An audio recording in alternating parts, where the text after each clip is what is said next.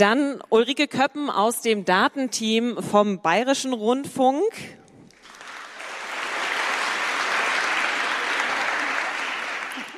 Lorenz Matzert, ebenfalls Datenjournalist und auch Unternehmer.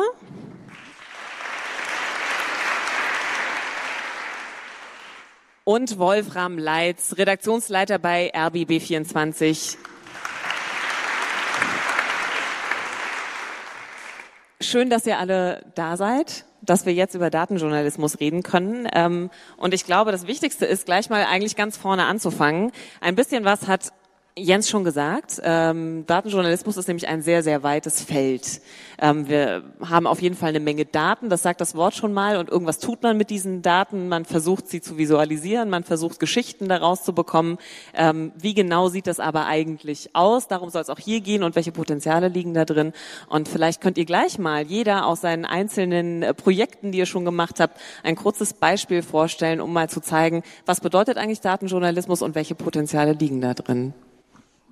Also aus den eigenen Projekten vorgestellt würde ich sagen, das fängt an mit einer ähm, klugen, weil irgendwie andersartigen Visualisierung von Wahlergebnissen zum Beispiel oder einem Zusammenschnitt von unterschiedlichen Daten, ähm, Wahlen und soziodemografischen Daten vielleicht. Das kann also relativ klein sein. Ähm, und manche Recherchen lassen sich am Ende tatsächlich auf ein Diagramm runterbrechen, ähm, so wenn man an die Visualisierung denkt.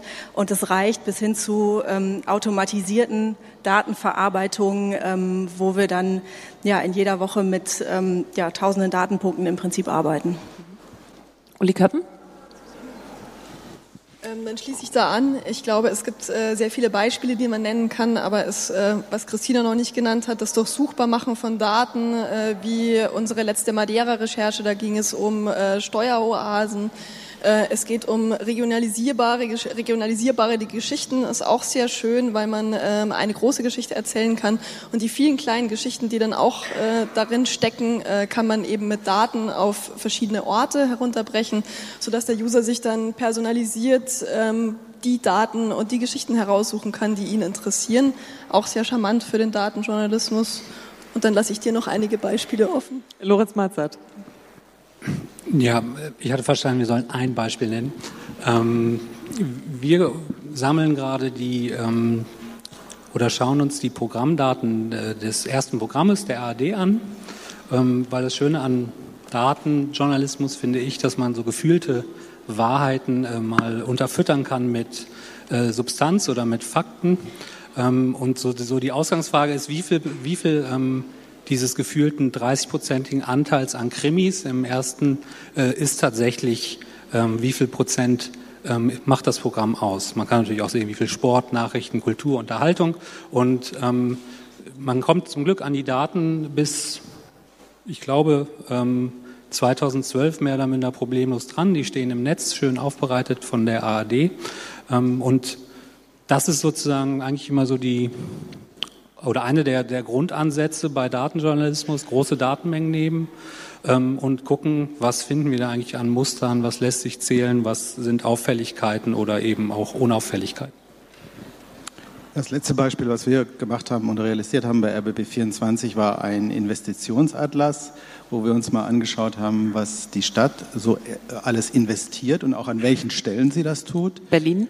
Genau, Berlin. Äh, da hatten wir die Daten und haben die ein bisschen aufgeschlüsselt, so am Ende, dass der Nutzer eigentlich sagen konnte, wo findet denn jetzt eigentlich was statt in meiner Umgebung mit einer Umkreissuche, also ein nutzerzentrierter Ansatz, wird was gebaut? Und das gab schon so ein paar ganz interessante Effekte, dass man gesehen hat, so eine selbst riesige Investitionssummen verteilen sich über die Stadt und am Ende bleiben vielleicht an manchen Gegenden gar keine Punkte übrig hat auch ein bisschen ein Problem gezeigt, dass wir eben nicht alle Daten tatsächlich lokalisieren konnten, also mit Adressen versehen konnten, weil Beispiel äh, die Automatisierung der Justiz im Sinne von der, der juristischen Akte, die in eine Datenakte zu verwandeln, das ist nichts, was ich lokalisieren kann, ist aber ein Rieseninvestitionsbrocken. Also mit einem Nutzeransatz, aber auch mit einem Erkenntnisansatz, es geht eben nicht alles. Und hoffentlich ein bisschen ein spielerischer Ansatz auch dabei. Genau, auf die Probleme kommen wir auf jeden Fall auch noch mal zu sprechen.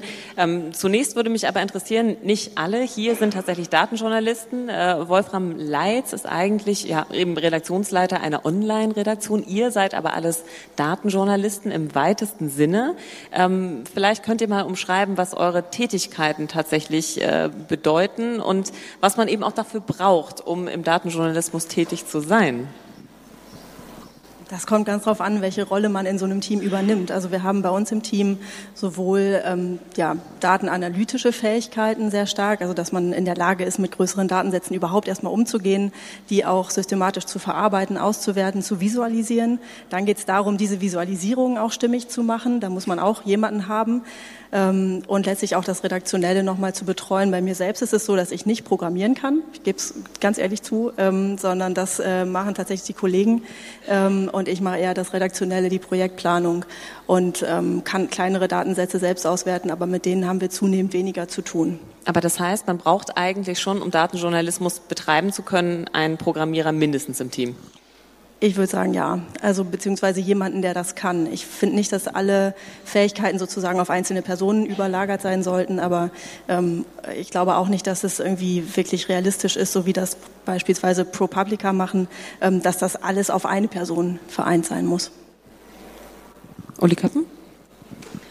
Äh, bei uns ist das sehr ähnlich. Äh, ich will gar nicht wiederholen, was Christina gesagt hat. Wir arbeiten auch interdisziplinär in einem Team ähm, und da sind verschiedene Fähigkeiten auf verschiedene Personen verteilt. Äh, Coding, Journalismus, Programmierung, Ahnung von Statistik und dann auch teilweise Spezialwissen. Ähm, einer meiner Kollegen ist Bioinformatiker, mit dem habe ich auch an dem Testosteronprojekt gearbeitet. Ähm, dann arbeiten wir auch immer mit Redaktionen aus dem Haus zusammen. Das ist für uns als Bayerischer Rundfunk äh, natürlich ähm, ganz großartig, dass wir im Prinzip für jedes Thema einen Spezialisten im Haus haben. Wir springen von Thema zu Thema, das heißt, wir haben von Sport über Wirtschaft, äh, Investigativgeschichten, äh, teilweise auch äh, spielerische Ansätze, haben wir alles dabei und wir versuchen dann sehr früh, wenn wir eine Geschichte identifizieren, mit den äh, Fachkollegen zu sprechen und äh, dann kommt meistens äh, ein Kollege vom Fernsehen, ein Kollege vom Radio dazu. Wir bilden ein Autorenteam, ein Rechercheteam. Äh, die Recherche kann dann sehr lange dauern mit Pausen dazwischen, weil man häufig äh, Daten anfragt, die dann zusammenführt, wieder warten muss und das kann dann äh, sehr viel Geduld erfordern. Ähm, äh, wahrscheinlich auch so ein Problem beim Datenjournalismus, dass es nicht sofort und zackig und immer so geht, wie man sich das möchte, wie man sich das vorstellen möchte. Ähm, und so arbeiten wir ähm, eben im Team interdisziplinär und dann auch noch so sternförmig ins Haus hinein. Ähm, bei, bei, mir ist es so, ich äh, bin ja kein Vertreter eines Medienhauses, sondern äh, wir arbeiten in der Regel mit ähm, anderen Medienhäusern zusammen. Also mit Christina Elmer von Spiegel Online und Wolfram Leitz vom RBB habe ich jeweils schon ähm, zusammengearbeitet. Das heißt, da gibt es dann eben verschiedene Ebenen. Manchmal ist das eher eine Kooperation und manchmal sind wir ähm, Auftragnehmer und haben dann eben ein mehr Dienstleistungsverhältnis, dass wir ähm, dann eben auch quasi nur umsetzen, was uns jemand äh, bittet äh, zu realisieren. Ähm, und in dem Kontext bin ich jemand, der die konzeptionelle Seite macht. Das heißt, ich mache Recherche und ähm, entwerfe und mache eben das Konzept, wie so dann so eine zum Beispiel eine interaktive Anwendung aussehen kann ähm, und äh, bin dann für das Projektmanagement zuständig. Das heißt, äh, eben da mit Christina, mit Wolfram Kontakt zu halten, äh, Sachen zu klären, sich zu treffen, dafür zu sorgen, dass jetzt bei uns auf unserer Seite eben, äh, wir sind, haben einige Entwickler im Haus oder arbeiten mit externen Freien zusammen, ähm, dass das dann eben realisiert wird, ne, dass das Produkt produziert wird. Ja, soll ich noch dazu was sagen? Ja, absolut. Also Denn Job, sozusagen auch deine genau, Rolle ist auch genau, ein mein, wenig mein anders. Mein Job ist eine andere Rolle. Mein Job ist sozusagen diese, diese Gewerke oder diese Parts zusammenzukriegen, was ihr also auch auf einer kleineren Ebene macht. Nämlich äh, jetzt einen Programmierer und einen Designer und Konzepter vielleicht zusammenzubringen, ist eigentlich ähm, ein bisschen so wie, wie beim BR, nämlich das Haus mit einzubinden und die Redaktion und die Datenjournalisten eigentlich zusammenzubringen. Weil das sind ja immer noch irgendwo getrennte Bereiche, häufig. Jedenfalls so erlebe ich das. Äh, vielleicht seid ihr da ein Stückchen weiter. Äh, wir haben dieses kleine Datenjournalismus-Team, das wir haben beim RBB haben wir angedockt an RBB 24 und gleichzeitig aber auch an unsere Entwicklungsredaktion, äh, die, äh, die Online-Koordination. Das heißt, die hängen, sind so ein bisschen Diener zweier Herren und das ist eigentlich, eigentlich ganz gut. Aber in sozusagen, wie steuere ich mein Datenjournalismus-Team, wie kriege ich ein Projekt zügig umgesetzt und dann in der ganzen Bandbreite, nämlich von tagesaktuell bis äh, über Monate hinlang, hinweg, das ist tatsächlich so ein bisschen mein Job. Was ich aber daraus mitnehme, ist auf jeden Fall, es gibt nicht den Datenjournalisten und es gibt auch nicht das Berufsbild des Datenjournalisten, sondern es ist eben schon sehr divers, was ein Datenjournalismus, äh, Datenjournalist leistet und es ist doch viel eben Teamarbeit, also nichts, was einer in aller Regel alleine tut. Trotzdem gibt es ja immer wieder so die Vorstellung oder auch den Wunsch, ja, wir brauchen ja mehr von diesen Datenjournalisten und sollte das nicht auch was sein, was eben ausgebildet wird? Ähm, wie ist das eurer Meinung nach? Ist es eben, wenn es ja gar nicht so ein ganz klare äh, umrissenen äh, Beruf gibt oder ein Tätigkeitsfeld sozusagen gibt, das dann einer bedient, ähm, auch überhaupt so ein Auftrag an Journalistenschulen beispielsweise, wie dann ausgebildet werden soll? Auf jeden Fall. Also ich denke, dass es ähm, Bestandteil einer jeden Ausbildung sein sollte, zumindest Grundzüge des Datenjournalismus zu verstehen, selbst auch ähm, ja, kleine Datensätze auswerten zu können. Ich glaube nicht, dass jeder sich da äh, total lange vertiefen muss, aber im Moment kommt man einfach auch noch drum rum. Und ich denke einfach, dass das sowas ähm, wäre im Prinzip wie ein medizinischer Kunstfehler. Wir haben diese Daten als Quellen, ähm, die wir benutzen können, um unsere Geschichten zu finden, zu verifizieren, zu erzählen. Und da müssen wir die auch irgendwie in der Lage sein, die zu benutzen. Also ich glaube, dass ähm, ohne geht es eigentlich nicht mehr. Da sind wir eigentlich auch schon beim Thema Quellen. Ähm, es gibt also eine ganze Menge Quellen, auf die ihr eigentlich zugreifen könnt und manchmal eben auch nicht. Ähm, was für Quellen sind das denn im Alltag, also im, sagen wir mal, normalen redaktionellen Geschäft, auf die ihr dann zurückgreift, um eure Projekte zu starten? Was ist das so in der Regel? Da fällt die Antwort dann wahrscheinlich genauso aus wie, was ist Datenjournalismus? Ähm, das äh, hängt sehr vom Projekt und vom Thema ab. Also wir arbeiten natürlich auch viel mit offenen Daten, die man einfach beim äh, Bundesamt oder Landesamt bekommt. Wir versuchen das zu kombinieren mit Daten, die nicht so offen zutage liegen. Ich kann wieder äh, das Testosteron-Beispiel nennen. Ähm, da haben wir versucht, mit Zolldaten zu arbeiten und hatten dann aber zusätzlich noch Zugang zu einem exklusiven Datensatz. Das war eine Auswertung eines äh, äh, Dopinglabors. Da ging es darum, äh, zu schauen, äh, wie funktioniert der Schwarzmarkt mit äh, Testosterondoping. Und äh, das wäre ein gutes Beispiel zu sehen, dass man einerseits mit Daten, die der Zoll sammelt und ähm, die aber auch gar nicht so leicht zusammenzuführen waren in dem Fall. Also es ist nicht so, dass man da einfach äh, Tabellen anfragt und dann bekommt man die, sondern ähm, das ist meistens sehr ungeordnet, was man zurückbekommt und man muss stark zurückfragen, wie die gesammelt wurden und äh, was die Daten genau sagen. Also das wären aber trotzdem Daten, die offen zutage liegen, kombiniert mit einem äh, exklusiven Datensatz, den wir ausgewertet haben, äh, so dass man dann ein Thema einkreist im Grunde mit Daten, mit verschiedenen Datensätzen und äh, hoffentlich äh, neue Erkenntnisse daraus gewinnen. In dem Fall, wie funktioniert der Schwarzmarkt und wie riskant ist es eigentlich, äh, auf dem Schwarzmarkt Testosteron zu kaufen, weil man gar nicht weiß, welche Konzentration man da bekommt und äh, man unter Umständen eine Überdosierung bekommt, obwohl man eigentlich äh, nur schöne Muskeln im Fitnessstudio aufbauen möchte. Ich frage es vielleicht auch nochmal anders. Wie wichtig ist es denn, dass es offene Daten eben gibt? Für euren Alltag und wie oder vielleicht ist es eben auch nicht so wichtig, ihr besorgt euch eure Informationen selber, aber wie funktioniert das dann? Ähm, ich glaube, da kann ich jetzt für alle sprechen. Es ist total wichtig, äh, dass äh, offene Daten da sind und es ist viel zu wenig da. Es ist viel zu wenig Bewusstsein da, dass diese Daten allgemein gut sind, meistens mit Steuergeldern bezahlt wurden und in Behörden liegen, die dann nicht so einfach äh, diese Daten wieder rausgeben und auch diese Daten schon nicht so sammeln, dass sie dafür gedacht sind, rauszugeben. Also wenn zum Beispiel jede Zollfahndungsstelle ein eigenes System hat, ob ich jetzt in Ampullen oder in Millilitern oder in Kilo oder in ich weiß es nicht, was abrechne, dann ähm, ist schon bei der Sammlung dieses Datensatzes inhärent, dass man damit eigentlich nichts anfangen kann und sie bundesweit nicht zusammenführen kann. Und äh, das ist ein Problem. Und äh, da ist meistens auch wenig Verständnis und wenig Bewusstsein da. Und äh, genau dazu fällt mir auch noch das Beispiel BAMF ein. Wir haben versucht, in der großen Recherche gemeinsam mit Schülern der Henry-Nannen-Schule ähm, und mehreren Kollegen aus dem Haus nachzuvollziehen, wie gut die Integration funktioniert und wie gut Kurse ähm, tatsächlich angenommen werden, angeboten werden in den Bundesländern. Und diese Daten werden einfach nicht bundeseinheitlich gesammelt und zusammengeführt bei einem Thema, das uns im Moment eigentlich alle umtreibt und das irre wichtig ist, um irgendwie das ja auch letztlich ähm, das Gelingen der, der Integrationspolitik zu, zu bemessen. Und ähm, ja, das ist zum Beispiel auch so ein Thema, wo ähm, da einfach auch die Daten fehlen. Sind Datenjournalisten diejenigen dann, die da in die Bresche springen? Ähm, vielleicht zwar die Daten nicht sammeln, aber zumindest eben ja auch zusammenführen, zum Teil ja sogar auch selber versuchen zusammenzusammeln dann, wenn sie eben nicht vorliegen. Ähm, ist das so eine Aufgabe, die euch also auch betrifft? Das machen wir dann auch, ja. Wenn das, wenn das nicht anders geht, dann ähm, versuchen wir das, was da ist, irgendwie sinnvoll zusammenzuführen.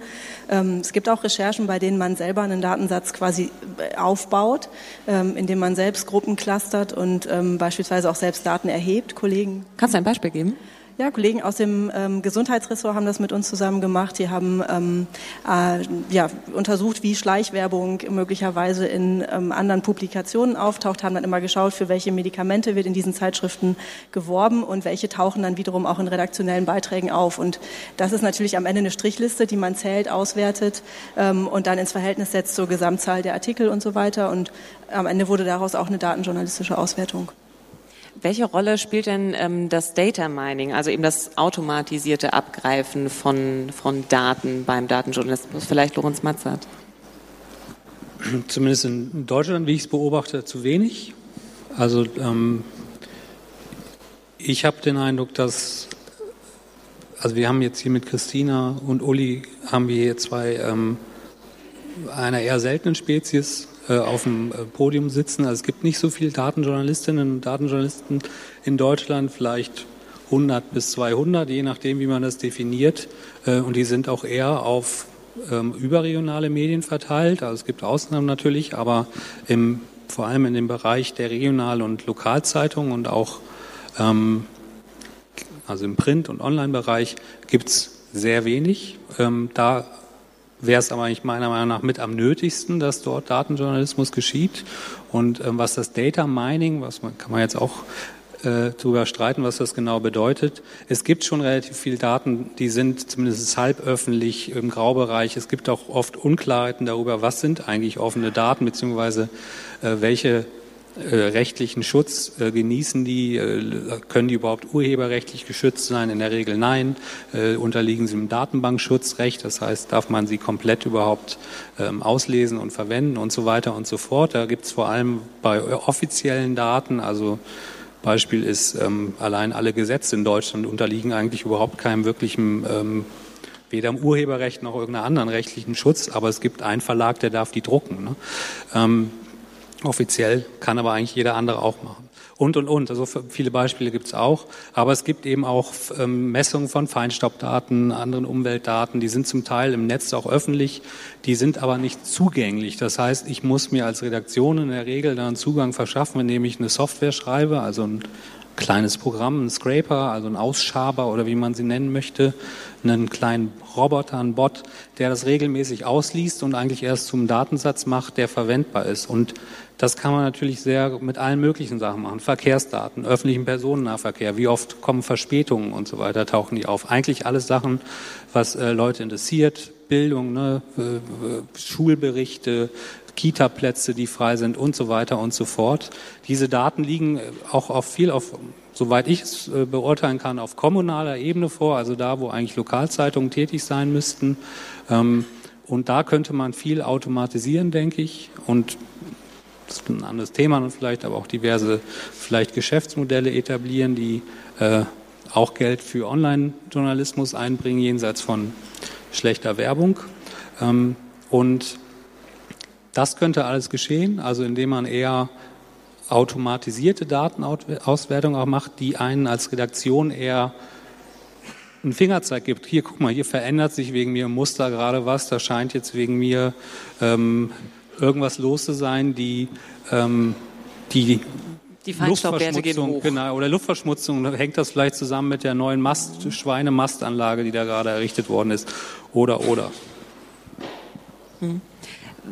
Wenn man jetzt also diese Daten ähm, automatisiert auch vorliegen hat, was würde das sozusagen den Redaktionen auch erleichtern? Also nimmt es dann der Redaktion Arbeit letztlich ab oder macht es vielleicht die Arbeit sogar größer, weil ich natürlich umso mehr Daten ich habe, umso mehr habe ich letztlich auch auszuwerten?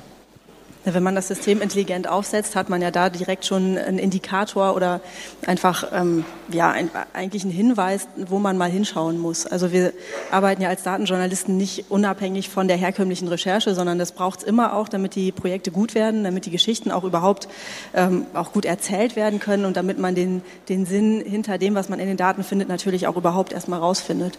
Insofern ähm, glaube ich, macht es den ähm, Kollegen nicht mehr Arbeit, sondern ermöglicht ihnen eigentlich nur Geschichten zu finden, die sie sonst nicht gefunden hätten und die die anderen auch nicht haben. Wie läuft das im redaktionellen Alltag dann ab? Also ihr habt so eine Geschichte identifiziert. Ähm, ist das eine, die ihr dann mit eurem Team selber, also dem Team der Datenjournalisten macht? Oder du hast vorhin zumindest mal angesprochen, es gab mal eine Kooperation mit dem Gesundheitsressort. Ja, klar. Also wie übergreifend findet sagen die Arbeit tatsächlich mit den Datenjournalisten statt? Jedes Thema machen wir mit einem Ressort zusammen. Ähm, wir haben keine eigene Abspielplattform sozusagen auf Spiegel Online, sondern es kommt immer noch ein Kollege aus dem Fachressort dazu, der dann auch die besten Fragen an den Datensatz stellen kann, wenn man ehrlich ist. Das sind einfach die Kollegen, die sich inhaltlich besser auskennen als wir und die dann auch die Geschichte am Ende schreiben. Also das passiert einfach total arbeitsteilig und da macht jeder das, was er am besten kann. Und so ähm, haben wir auch in der Redaktion, glaube ich, eine ganz gute Einbindung. Die Kollegen kennen uns, wissen, wie wir arbeiten, denken an uns, wenn ihnen mal was auffällt, wenn ihnen ein Datensatz in die Hände fällt. Und ähm, das ist eher so dieser integrative Ansatz, ähm, der vielleicht ein bisschen länger dauert, aber am Ende ganz, ganz ähm, konstruktiv ist. Wolfram Leis, es klang vorhin schon so an, beim RBB klappt es noch nicht ganz so gut. Ja, das klappt natürlich perfekt beim RBB, das ist doch klar. ähm, nein, aber ich, will, ich, ich würde also wirklich gerne Überzeugungsarbeit den, muss vielleicht ja, noch geleistet werden. Ich würde wirklich werden. gerne da mal den, den Finger in die Wunde legen, weil wir tun jetzt so ein bisschen, als wären wir alle hier perfekt und wüssten, was Datenjournalismus ist und können das alles. Aber du hast gerade so schön gesagt, wir haben 100 bis 200 Datenjournalisten in, vielleicht in der Bundesrepublik. Und da gibt es äh, Tausende von Journalisten, die davon noch eigentlich keine Ahnung haben. Und ich will jetzt gar nicht auf die alten Medien äh, und die, Linear die Kollegen von Kollegen von den linearen Medien schimpfen, aber tatsächlich ist da ein großes Potenzial. Das werdet ihr beim Spiegel und beim, du beim BR natürlich genauso machen. Da sitzen die, in, die schreibenden Kollegen und werden jetzt auf einmal mit etwas konfrontiert, äh, was es bisher so nicht gab. Äh, und da glaube ich, ist noch ganz viel Potenzial. Also auch in der Teamarbeit. Für mich ist Datenjournalismus wirklich eine Teamarbeit. Wenn das nicht funktioniert, kann man das vergessen, weil am Ende finde ich muss man eine Geschichte erzählen. Das macht man, wenn man Glück hat und gute Fachressorts hat, dann nimmt man die mit rein. Aber man muss tatsächlich auch die Kollegen erstmal mit einbinden. Wir haben im RBB ein, ein Reporterpool, investigative Recherche und Hintergrund und haben zum Beispiel festgestellt, die wissen sehr viel über äh, die Mietlage, über die Wohnungslage in der Stadt und haben an den Stellen gezielt mit denen zusammen, zusammengearbeitet. Das ist aber dann noch mal ein bisschen was anderes, äh, weil die Kollegen haben sogar Datensätze besorgt, bei uns aber abgeliefert. So geht's nicht. Eben, man, man, muss dann schon sozusagen sagen, in, in dem Wechselspiel hin und her gehen, was ist eigentlich drin da drin und welche Geschichte erzählen wir. Und natürlich kann der Datenjournalist sagen, ich habe da einen Peak und dann gucken wir uns jetzt mal genauer an. Aber dann ist auch der, das muss, finde ich, in, wirklich in einem Zusammenspiel gehen. Das ist jetzt noch mal ein bisschen was anders, wenn man es bei Print macht, bei den trimedialen Häusern, da wirst du auch deine Erfahrungen haben. Das ist kompliziert äh, weil wir in, einfach in anderen Strukturen arbeiten. Es ist aber ein Potenzial da. Und ich glaube ehrlich gesagt, was ich kenne von äh, Kollegen in den in Zeitungen, mit denen wir auch zum Teil kooperieren, ähm, haben die das gleiche Problem eigentlich. Wie kriegen sie sozusagen ihr Datenteam an die Redaktion richtig nah ran? Das, das ist tatsächlich ein, ein alltägliches Problem, was simpel klingt, aber es ist sehr komplex, es wirklich so zu lösen, dass man effizient auch die Ressourcen einsetzt. Weil wir machen es ja nicht nur äh, für den Spaß und für die Freude. Und die Breite der, dieser Projekte ist ja riesig, von sehr teuer bis ganz preiswert. Und äh, da sozusagen die richtigen Prioritäten zu setzen, ich glaube, dass, da können wir alle noch viel Erfahrung machen. Wie ist denn im Moment eher der Status quo? Also, dass im redaktionellen Alltag ähm, tagesaktuell oder zumindest wochenaktuell Daten ausgewertet werden oder dass man an ganz großen Projekten dran arbeitet, wo man vielleicht auch mal monatelang eben Recherche oder auch eine Auswertung vor sich hat, ähm, bevor man dann mit einer Geschichte rausgeht. Was ist im Moment so gang und gäbe beim Datenjournalismus? Denn das hängt ja sicherlich auch sehr eng damit zusammen, wie die Zusammenarbeit in der Redaktion funktioniert. Hm. Also ich kann jetzt nur für uns äh, antworten. Wir arbeiten eher an größeren Geschichten mit längeren äh, Recherchen. Ähm, es gibt aber genauso gut Einheiten, die tagesaktuell arbeiten. Ähm, das sind dann in dem Fall nicht wir. Ähm, also es ist wie immer alles möglich. Ich glaube, da kann man wieder so eine allgemeine Antwort geben. Aber um nochmal darauf zu antworten, weil du äh, implizit diese Frage auch an mich weitergegeben hast. Äh, wir sind ganz weit davon entfernt, perfekt zu sein. Also äh, das will ich auch überhaupt gar nicht äh, so äh, im Raum stehen lassen. Ähm, es ist nur so, dass ich mit der Devise arbeite, wir arbeiten einfach äh, mit den Redaktionen, die auf uns zukommen und die positiv reagieren, wenn wir auf sie zukommen. Und das äh, werden einfach immer mehr. Wir haben mittlerweile mehr Anfragen, als wir bearbeiten können. Wir sind ja auch ein kleines Team. Und ähm, ich kann da nur dafür werben, äh, einfach loszulegen, gute Geschichten zu machen und dann kommen schon die richtigen Leute auf die, auf die Redaktion zu. Ich glaube, Christina macht, ein, macht sehr ähnliche Erfahrungen, oder? Ja, also im Prinzip ist es bei uns genauso. Was wir vielleicht stärker haben äh, als ihr, ist, dass wir in den tagesaktuellen Redaktionskonferenzen auch vertreten sind. Das heißt, wir machen auch mal kleine Jobs zwischendurch und ähm, versuchen. Was wäre so ein kleiner Job? Ähm, du hast meinetwegen mal wieder ähm, eine Schießerei in den USA und es möchte jemand wissen, wie häufig kommt das eigentlich vor. Das kam in letzter Zeit vielleicht häufiger vor und dann machen wir beispielsweise so eine Kalendergrafik, wo man irgendwie sieht, an welchem Tag wie viele Messshootings waren. So, und das kann man relativ schnell auswerten, visualisieren und dann ins Tagesgeschäft mit einbringen, ähm, ohne dass das jetzt Tage oder Wochen lang dauert. Was wir weniger machen zunehmend sind solche mittellangen Projekte, weil das irgendwie ähm, ja, das ist irgendwie ein Format, das ist dann nichts Halbes, nichts Ganzes. Man hat dann das Gefühl, man macht irgendwie was, aber ähm, eigentlich sind es eher längere Projekte und diese kurzen Sprints. Vielleicht auch gerade, ähm, weil man Zeit braucht, um Redaktionen zusammenzuführen, vielleicht auch einen Datenschatz sozusagen zu heben ähm, und dann auch vernünftig auszuwerten, eine Geschichte drumherum zu sticken. Äh, sind das dann auch so die Gründe, warum dann doch eben die Projekte vielleicht eher manchmal etwas größer sind und da auch eher so die Potenziale im Datenjournalismus liegen? Weil ich glaube, das Diagramm oder die Grafik, das ist ja an sich nicht die Neuerfindung äh, des Rades. Das sind ja auch Sachen, die wir eigentlich schon sehr lange kennen, auch schon aus äh, alter Zeit, aus alten Journalismus. Journalismustagen, oder? Ich glaube aber, da tut sich ein bisschen was. Also wenn ich jetzt so gerade mal in die letzte Zeit gucke, was die, oder in, in die letzten Zeiten gucke, was die Süddeutsche macht, was die AfD Tagesspiegel gemacht hat zum Thema AfD, Twitter-Accounts oder Facebook-Welten, da finde ich, ist der Anspruch gestiegen, für was Visualisierungen angeht. Das ist, äh, vielleicht könnt ihr das noch besser beurteilen, wie viel Arbeit dahinter steckt, weil das kann ich zum Beispiel nicht sehen. Aber ich finde, da zeigt sich, wie viel, wie viel Wert die Kollegen in die Visualisierung legen, damit ich diesen komplexen Zusammenhang auch gut verstehe. Also ein Beispiel war, die das jetzt in kurze Videoclips gepackt haben. Dass ich, das war, da wurde ich geführt. Da wurde nochmal anders erzählt. Es wurde mir nicht nur die Grafik hingehauen. Und das ist für mich zum Beispiel, da hat sich das Niveau deutlich verbessert. Und das ist nicht nur eine einfache, simple Visualisierung, die hat schon was Komplexes äh, zeigt mir das aber auch auf dem Weg, wie ich es nachvollziehen kann, ohne jetzt schon in dieser Facebook-Nerd-Welt drin zu stecken. Also da hat sich, finde ich, in letzter Zeit gibt es da Beispiele, die da zeigen, dass das Niveau eigentlich steigt, damit auch der Anspruch für alle, die da in dem Geschäft sind. Das muss man ganz klar sagen. Wir sind da in der Konkurrenz.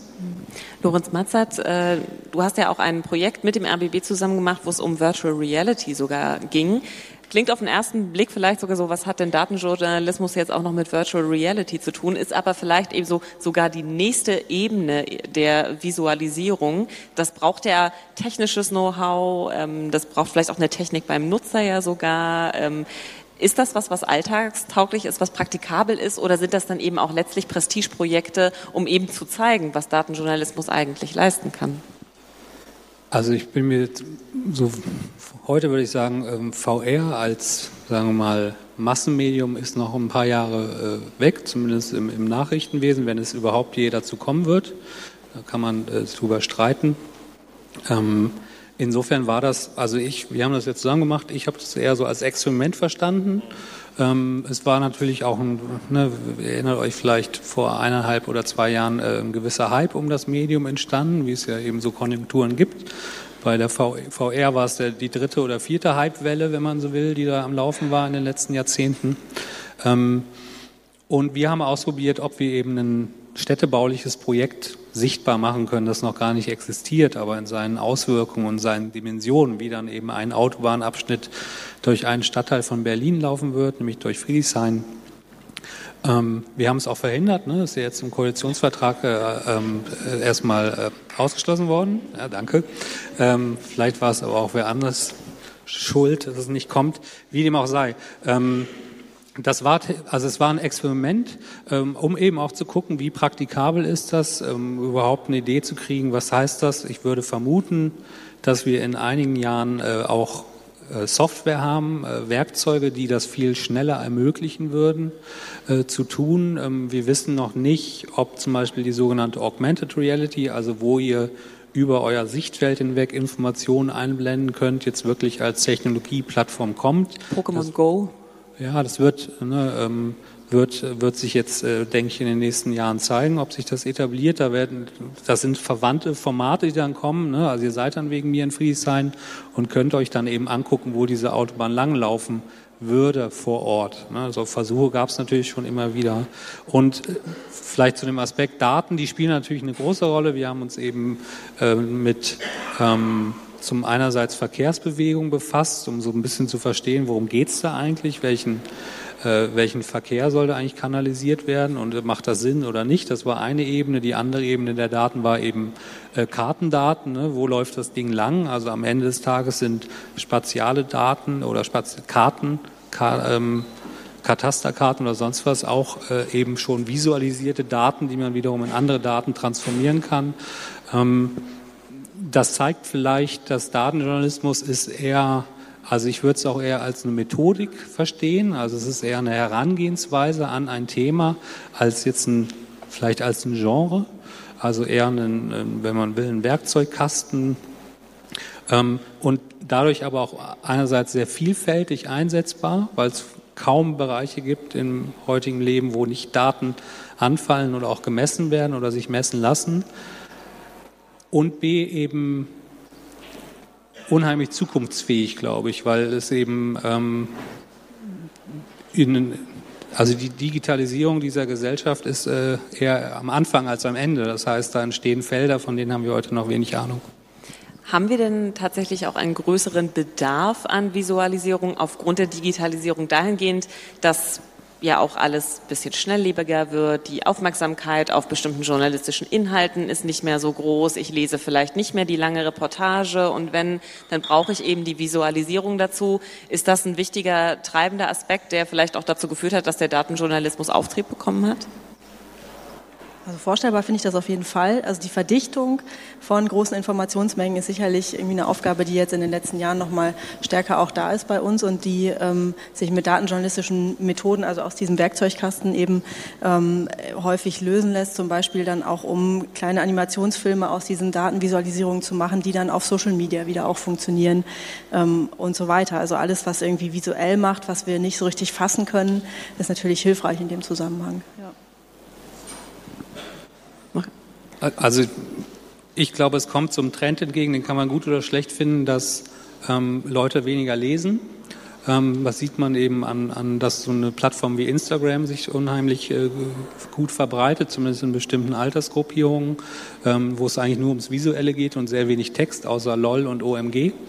Ähm, genau, ich bin ein alter Sack. Ich kann damit nichts mehr anfangen. Ähm, und natürlich auch YouTube, ne? also sogenannte Bewegtbild. Das heißt, das Visuelle, was ja auch ähm, den, den Aufstieg von, äh, von Grafiken oder Visualisierungen hat ja damit zu tun, dass wir visuelle Wesen sind und eben Informationen äh, über solche Grafiken wahnsinnig gut äh, aufnehmen können oder wir, diese Bandbreite, die da drin stecken kann, weil weil unser Hirn darauf optimiert ist, mit unseren Augen äh, sehr viel Information zu verarbeiten. Und also das kommt, glaube ich, auch den Trend entgegen, dass natürlich vor allem auch in sozialen Medien lässt sich eine schöne kleine Grafik äh, eben viel schneller verbreiten oder mit immer nach wie vor immer noch mehr Aufsehen mit erregen als eben äh, geschriebenes Wort. Wobei die Grafik muss dann auch schön und klein sein. Also das ist auch eine neue Herausforderung für uns am Anfang. Als ich vor zehn Jahren mit dem Job angefangen habe, war noch so das Idealbild die große Full-Size-Datenvisualisierung, die richtig schön ist ähm, und sehr komplex und möglichst viele Ebenen hat, durch die man sich da durchklickt. Und wir merken eigentlich zunehmend, dass das nicht wirklich funktioniert. Also dass unsere Leser das auch gar nicht wollen, dass sie auch gar nicht nur in dieser Position sitzen wollen, sich das selbst zu erschließen, sondern dass es A, sowieso für Mobiltelefone total wichtig ist, dass wir das Ganze noch stärker verdichten und dann erst vielleicht für Desktop wieder größer denken. Und auch, dass wir sie eher da durchführen und ihnen zeigen, an welchen Punkten diese Visualisierung wirklich ähm, etwas Relevantes zeigt. Und ähm, ja, das ist eigentlich eher jetzt noch interessanter geworden dadurch. Und ähm, das Coole an Datenjournalismus ist ja, dass du einerseits so dieses äh, Scrollen über Informationen dadurch erleichterst, weil du auf einen Blick ähm, eben so einen linearen Erzählfluss ermöglicht und auf der anderen Seite für diejenigen, die sich interessieren, auch wirklich eine Vertiefung. Das heißt, wenn ich als Handy-User einfach nur schnell über einen Nachrichtenartikel mit einem Chart scrollen möchte, dann kann ich das einfach sehr viel schneller aufnehmen und diejenigen, die sich fürs Thema interessieren, können draufklicken und können dann einfach nochmal tiefer eintauchen. Wir arbeiten jetzt an Erzählformen, wo genau das möglich ist. Also wo du einerseits linear drüber gehen kannst und einfach mit so Ankerpunkten die wichtigsten Informationen aufnehmen kannst und andererseits an manchen Stellen tiefer eintauchen kannst. Also Interaktivität da, wo sie ähm, Sinn macht, aber eben nicht mehr diese riesen Visualisierungen, die Christina gerade angesprochen hat. Gibt es da noch eine Ergänzung? Ja, ist aber wirklich nur die Ergänzung. Genau. Ich glaube, dass der Bedarf da ist für, für Visualisierung, weil wir über komplexe Sachverhalte reden. Das kann Facebook-Algorithmus sein, das kann sonst was sein. Ich glaube, dass es da braucht, dass es auch besondere Perfektion braucht bei der Visualisierung und dass es auf das mobile Ausspiel geht. Und damit ist tatsächlich äh, wirklich mal noch ein neues Fass aufgemacht, weil im Vergleich zu früher, wo wir ein bisschen ehrlich gesagt vom eigenen Arbeitsplatz ausgedacht haben und der ist halt nun meistens irgendwie 15 oder 20 Zoll Screen. Kann man denn Geschichten mit dem Datenjournalismus oder kann man völlig neue Geschichten mit dem Datenjournalismus erzählen oder erzählt man sie eben nur anders? Erzählt man sie bildhafter? Erzählt man sie greifbarer? Oder gibt es eben auch aufgrund vielleicht auch gerade der automatisierten ähm, Beschaffung von Daten die Möglichkeit, völlig neue Geschichten erzählen zu können, die vorher so gar nicht möglich waren, weil die Kapazitäten dafür gefehlt haben?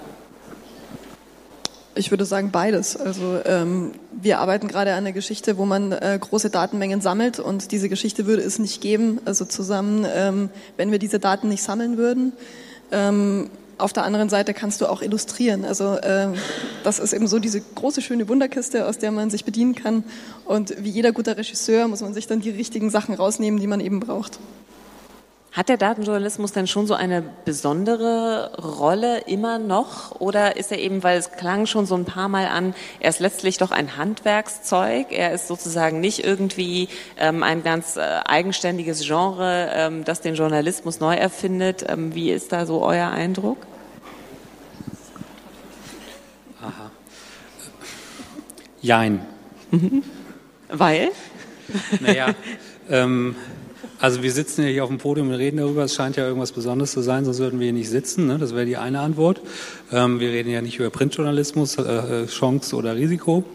Ähm, und auf der anderen Seite ist es so, ähm, oder aus, aus meiner Sicht ist es natürlich mittlerweile, ähm, sollte man darüber sich nicht mehr unterhalten, weil es gibt eigentlich, oder es ist, glaube ich, wenig umstritten, dass dieses diese Methode oder das Genre ähm, keinen Sinn macht. Ja? Also es hat sich eigentlich in, in verschiedensten ähm, äh, Geschichten gezeigt, dass dieser Ansatz ähm, äh, gekommen ist, um zu bleiben.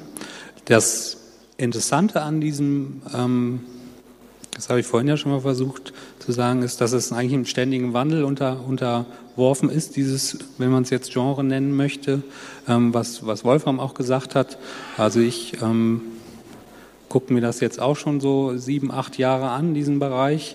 Ähm, es gibt einerseits einen wahnsinnig technologischen Fortschritt, was die ganzen Tools angeht, die in dem Kontext entstanden sind oder dafür zu verwenden sind. Also als man das 2009 oder 10 gemacht hat, gab es da irgendwie vielleicht eine Handvoll, die da irgendwie verwertbar waren. Jetzt ist man, ähm, wird man eigentlich erschlagen von von irgendwelchen kleinen Visualisierungswerkzeugen, Daten, Tools, manchen sehr großen Lösungen, dass es schon wieder fast zu viel ist. Aber es gibt sozusagen eigentlich für jeden und jede, die damit anfangen will, mittlerweile einen viel einfacheren Einstieg in das Thema. Ähm, und man merkt, dass es sozusagen echt sehr eng dran ist, wie der digitale Journalismus sich eigentlich die permanent auch transformiert. Diese Leuchttürme, wie man sie auch nennt, also diese großen Stücke mit wahnsinnig opulenten, interaktiven Grafiken, die auch wahnsinnig teuer einfach sind, leistet sich kaum noch jemand. So, also in Berlin gibt es die Berliner Morgenpost, die macht das, die hat es sozusagen für sich als, würde ich sagen, als eine Art Nische und äh, ähm, gefunden. Kann man darüber streiten, ob das Sinn macht oder nicht. Ähm, und ich, so wie ich Spiegel Online zum Beispiel beobachte, äh, ist das da auch einfach zurückgegangen. Also so das wirklich letzte große Stück, was ich von euch erinnere, ist Betongold gewesen, was, wo ich finde, ganz kurz ein Satz dazu, das war ein Stück darüber, ähm, Leute haben ihre Altersversorgung, investieren sozusagen in Immobilien und hoffen darauf sozusagen, ähm, dass das Geld, äh, das sie dort angelegen haben, sie eben ihr durch ihr durch ihre Pension oder Rente bringt. Und, und ihr habt, finde ich, sehr gut gezeigt, dass das äh, eben, dass da ein unheimlicher Wandel oder dass das oft nicht mehr der Fall ist, dass dieses Investment ähm, äh, eigentlich äh, zum heutigen Zeitpunkt, zum heutigen Finanzmarkt und Immobilienmarktzeitpunkt falsch war. Und ähm, das konnte jeder und jeder kann, konnte da seine Postleitzahl, glaube ich, eingeben und sehen, wie sieht es in meiner Region aus. Und das ist was als Format, das hat gab es entweder in ganz spezifischen Fachzeitschriften früher vielleicht, aber als sozusagen Teil eines äh, Tages oder eines Journalismus, eines, ähm, der sich an die breite Masse wendet, hat es das vorher nicht gegeben. Und das äh, sehe ich auch ähm, als ein wichtiges Format, was, was glaube ich, viel mehr kommen müsste, vor allem im ganzen Bereich Rente, Sozialversicherung etc., ist ein unheimliches Potenzial drin, äh, noch viel mehr äh, zu zeigen, was heißen eigentlich diese ganzen Zahlen, die dann in der Tagesschau irgendwas wird um 0,3 Prozent erhöht und ähm, was hat das überhaupt für Auswirkungen auf die gesamte Gesellschaft zum einen oder auf mich und das kann eigentlich nur die Methodik des Datenjournalismus, glaube ich, zeigen. Der Datenjournalismus muss ja immer sehr weit vorne sein bei den Entwicklungen, ähm, würde ich jetzt einfach mal behaupten. Vielleicht noch ein bisschen weiter vorne immer als der Rest der Redaktion. Ähm, gerade wenn es eben um Visualisierung geht äh, und wir vielleicht an neue Medien denken, dann muss natürlich auch die Visualisierung immer dem folgen, was gerade über die Bildschirme läuft und welche Formate man auch alleine an Geräten hat und solchen Dingen. Ähm, inwiefern betrifft euch das im täglichen Nachdenken auch über Formate, ähm, die in Zukunft auf euch zukommen, wenn man eben auch weiß, vielleicht werden die Bildschirme wieder kleiner, vielleicht auch größer. Ähm, wir haben vorhin schon gehört, Instagram ist zum Beispiel jetzt besonders beliebt. Ähm, was, was bedeutet das für euch? Redet ihr darüber?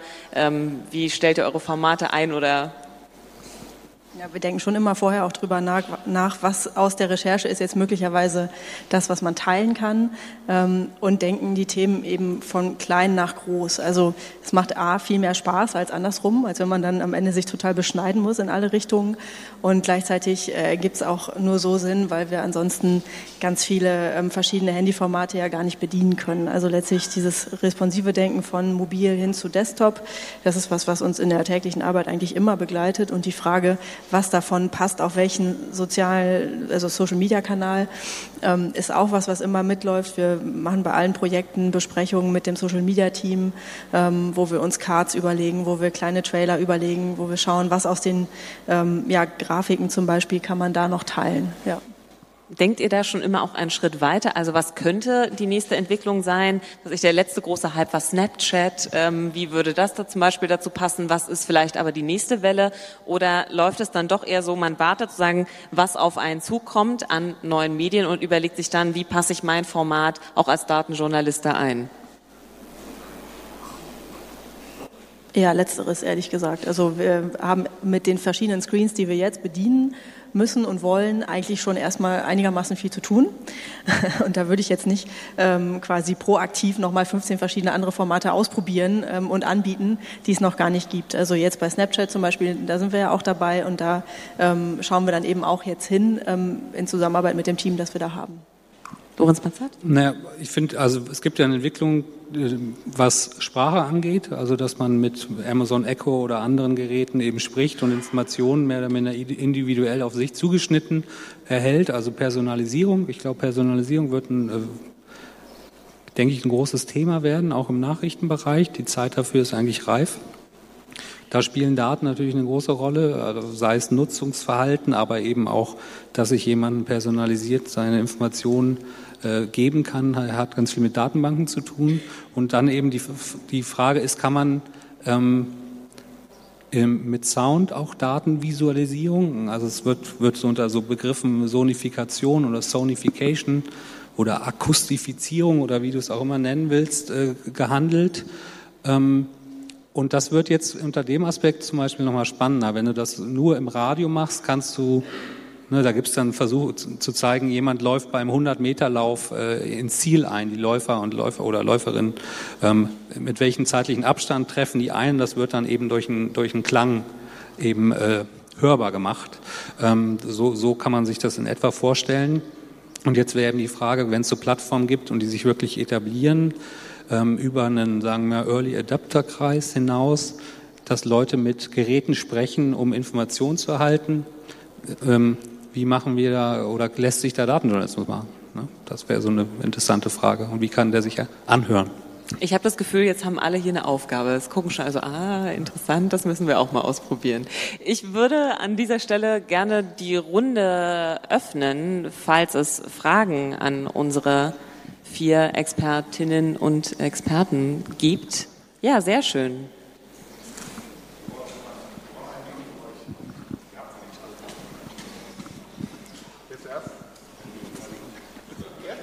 Ja. Äh, ja, hallo, Michael von der Open Knowledge Foundation Deutschland hier. Äh, wir arbeiten auch häufiger mal mit Journalisten zusammen. Und ähm, ich frage mich manchmal so ein bisschen, ja, wie läuft das mit der Prioritarisierung? Also wann, wann, oder Priorisierung, wann überlegt ihr euch, okay, die Story bringen wir da nicht? Vor allem, wenn ihr wisst, okay, jetzt, da brauchen wir aber mindestens nochmal drei Monate, um da reinzusteigen und vielleicht ist es dann gar nicht mehr interessant von, vom Thema her. Also ich glaube, ihr wisst, was ich meine, so von der, von der Problematik. Vielleicht könnt ihr da noch mal ein bisschen reinsteigen. Das würde mich auf jeden Fall interessieren. Also das ist auf jeden Fall ein Punkt. Wenn wir wissen, dass wir ein Thema nicht so schnell bearbeiten können, bis es dann wirklich, also dass es noch on time funktioniert, dann würden wir es eher nicht machen. Ähm, für uns sind eigentlich im Kern erstmal journalistische Entscheidungskriterien wichtig. Also wenn das Thema relevant ist, viele Leute betrifft, unsere Leser interessiert und so weiter, dann ist es für uns auch interessant. Und vor allen Dingen dann, wenn wir mit unseren Werkzeugen wirklich einen Mehrwert bieten können. Also wenn wir damit wirklich irgendwas zeigen können, was ein herkömmlicher Text dann nicht übermitteln kann. Für uns ist auch spannend, wenn wir mit tollen Kooperationspartnern zusammenarbeiten können. Das ist immer ähm, eine Bereicherung. Und wenn wir irgendwelche neuen Tools ausprobieren können dabei. Das ist auch auf jeden Fall ein Argument. Ich würde die Frage gerne einmal an Wolfram Leitz weiterspielen, einfach aus dem Grunde, weil öffentlich-rechtlich natürlich auch nochmal anders arbeitet als jetzt eben Spiegel Online zum Beispiel. Also es auch sozusagen weniger monetären Druck dahinter gibt, dahingehend, dass man also jetzt sozusagen den großen Knaller äh, leisten muss, sondern es kann ja auch etwas sein, was Bildungsauftrag hat beispielsweise. Ja, das ist richtig. Aber die Frage stellt sich genau, wann hören wir auf und sagen, das ist jetzt etwas, was wir einfach nicht in Daten schnell zu fassen kriegen. Also wir haben das so gemacht, dass unser Datenteam zum Beispiel in der Redaktionskonferenz dabei ist und wenn es klappt, ist was morgens als Idee da und am Nachmittag ist irgendeine simple Visualisierung oder irgend sowas da. Und wir müssen tatsächlich, oder wir, wir sind dabei zu lernen, auch genau zu, abzuschätzen, wie lange dauert sowas. Ich glaube, das ist etwas, was wir, wo wir noch viel Bedarf haben, weil bei manchen Sachen fangen wir dann an und dann sagen wir, es ist doch eine tolle Idee und dann skräben wir einen Haufen Daten, um dann festzustellen, hatten wir gerade letzte Mal schöne These, können wir nicht erhärten und außerdem wäre eigentlich das Thema schon vorbei. So, äh, das ist ich glaube, da gibt es keine Regel. Das sind Erfahrungswerte. Deswegen machen wir es auch. Also wir machen Projekte manchmal einfach, um zu gucken, dass das Projekt, das wir zusammen gemacht haben, die A100, war ein Pilot Und wir wollten eigentlich lernen, können wir sowas in eine Online-Nachrichtenredaktion integrieren oder können wir das nicht integrieren? Und die Antwort hast du schon ein bisschen gegeben. Wir können sie nicht in dem Regelfall integrieren. Dafür ist es viel zu aufwendig. Also zumindest ein Virtual Reality Projekt. Bitte? Ein Virtual Reality Projekt. Bei dem Virtual Reality Projekt. Aber bei jedem anderen auch so, ich habe keine klare Antwort darauf. Das sind, das sind journalistische Erfahrungen, Erfahrungen natürlich des Datenteams, das sagt, Daten sind verfügbar oder sie sind nicht verfügbar. Sie sind ja auch manchmal nicht verfügbar. Also wir haben jetzt einen Fall, wo wir überlegen und werden es, denke ich, auch machen, die Daten kriegen wir nicht von einer Behörde und wir werden sie einklagen, weil wir finden, wir sollten sie haben. Ich kann dazu noch sagen, wir, wir kooperieren total gerne. Also falls äh, es irgendwelche Ideen gibt äh, in anderen Bereichen versuche ich die immer auch zu integrieren, weil ich finde, dass der Journalismus sich da auch öffnen muss. Gerade alles, was Richtung Open Data Aktivismus geht, äh, hat große Schnittstellen äh, mit, mit Journalismus. Muss man natürlich aufpassen, dass man nicht in Richtung Aktivismus geht. Das ist mir schon klar. Aber sich für andere Ideen zu öffnen, ist für uns total wichtig. Also, äh, falls es hier tolle Ideen im Saal gibt, wir freuen uns da sehr. data.br.de Vielleicht gibt es da gleich noch eine tolle Idee. Wir haben auf jeden Fall noch eine Frage. Äh, genau, mein Name ist Friederike. Ich äh, arbeite für eine Oppositionsfraktion, sage ich an der Stelle, weil Ihr habt am Anfang sowas gesagt, äh, was in die Richtung geht, ähm, man guckt dann mal so in den Daten, ob die Daten irgendwas hergibt. Die Sozialwissenschaftlerin in mir würde da denken, eigentlich habe ich doch erst, äh, was Sie gerade gesagt haben, so eine Art Theorie oder eine Idee im Kopf. Ähm, und dann gucke ich, ob das die Daten hergeben oder nicht. Deswegen war ich da nur am Anfang, ich stolper über sowas, wenn ich sage, ich habe da mal so ein, weil ich meine, es gibt ja Unmengen von Daten, mal mehr, mal weniger leicht zugänglich und mal mehr oder mal weniger vergleichbar. Also ich fand das Beispiel auch ganz äh, ähm, passend, dass sozusagen ähm, Sachen nicht immer vergleichbar sind, weil sie unterschiedlich erhoben werden, weil wir kennen das halt als Oppositionsfraktion, man fragt Sachen nach, denn auch dieses, manchmal kriegt man sie dann auch nicht in der Art und Weise aufbereitet, dass man damit überhaupt irgendwas anfangen kann. Oder eben so maschinenlesbare Daten ist da auch so ein wunderschönes Thema für. Ähm, aber da hat man ja vorher sozusagen aus dem Politischen heraus, also so wie wir, äh, so wie wir arbeiten, so eine Idee, okay, das und das ist ein Problem und genau dieses, ich gleiche das dann ab mit der Realität. Also meine das, was ich sozusagen in der Realität äh, irgendwie meine wahrzunehmen, versuche ich sozusagen mit Daten abzugleichen. Und da wollte ich einfach fragen, ähm, nochmal ganz zurück zum Anfang, also wie kommen sozusagen auch Ideen einfach zustande, weil das ist ja nicht, wir lassen da mal irgendwie den Praktikanten oder die Praktikantin mal durch Datensätze wühlen und mal gucken, ob irgendwas auffällt, weil das ist ja kein ja, kein guter Ansatzpunkt. Also vielleicht mal kurz zusammengefasst, Hypothese und überprüfen oder erstmal gucken, Hypothese finden. Beides, ähm, sorry. Ähm, und zwar, also klar, Hypothesen geleitet meistens ähm, tatsächlich. Andererseits schauen wir uns immer auch an, wenn wir einen guten Indikator haben, der vergleichbar ist, äh, zum Beispiel über regionale, ähm, äh, also über eine regionale Verteilung von Daten, dann schauen wir schon offen da rein. Also wo haben wir jetzt hier eigentlich welche Unterschiede? Ähm, und dann braucht man am Anfang natürlich erstmal jetzt noch nicht die These, dass meinetwegen das Saarland hier besonders gut oder schlecht abschneidet, sondern das ist dann eher offen. Aber die, die Frage, was ist eigentlich ein guter, vergleichbarer Indikator, Indikator, der ist am Anfang natürlich schon von Fachwissen getrieben. Und da gehen wir dann auch nicht mit dem Praktikanten ran, sondern eher mit dem Fachredakteur, der uns da äh, berät, äh, welche Fragen wir an den Datensatz stellen sollten. Und dann ist es einfach ein Ping-Pong. Also immer, immer wieder, guck mal hier, das haben wir gefunden. Und dann sagt er, na, findet er irgendwie nicht spannend, kennt er schon. Und dann versuchen wir was Neues, Spannendes zu finden. Irgendwo gibt es noch eine Frage. Äh, Vielleicht mal die. Ah ja, gut. Mir wurde das Mikro gereicht. Ja, ich arbeite für den WDR und wollte nochmal, ihr habt das Thema Rechte vorhin schon mal angesprochen, doch nochmal fragen, was ihr so für Erfahrungen habt, weil ich glaube, da kann man sehr gemischte machen, äh, gerade auch mit gescrapten Daten. Wie einfach ist es da, so an Daten ranzukommen? Manchmal gibt es ja vielleicht sogar Diskussionen mit Leuten, also ihr hattet es auch schon erwähnt, die das gar nicht so richtig verstehen, was man eigentlich damit anstellen will. Äh, also konkret das, das, das Thema Rechte und Datenbanken, was ihr für Erfahrungen habt.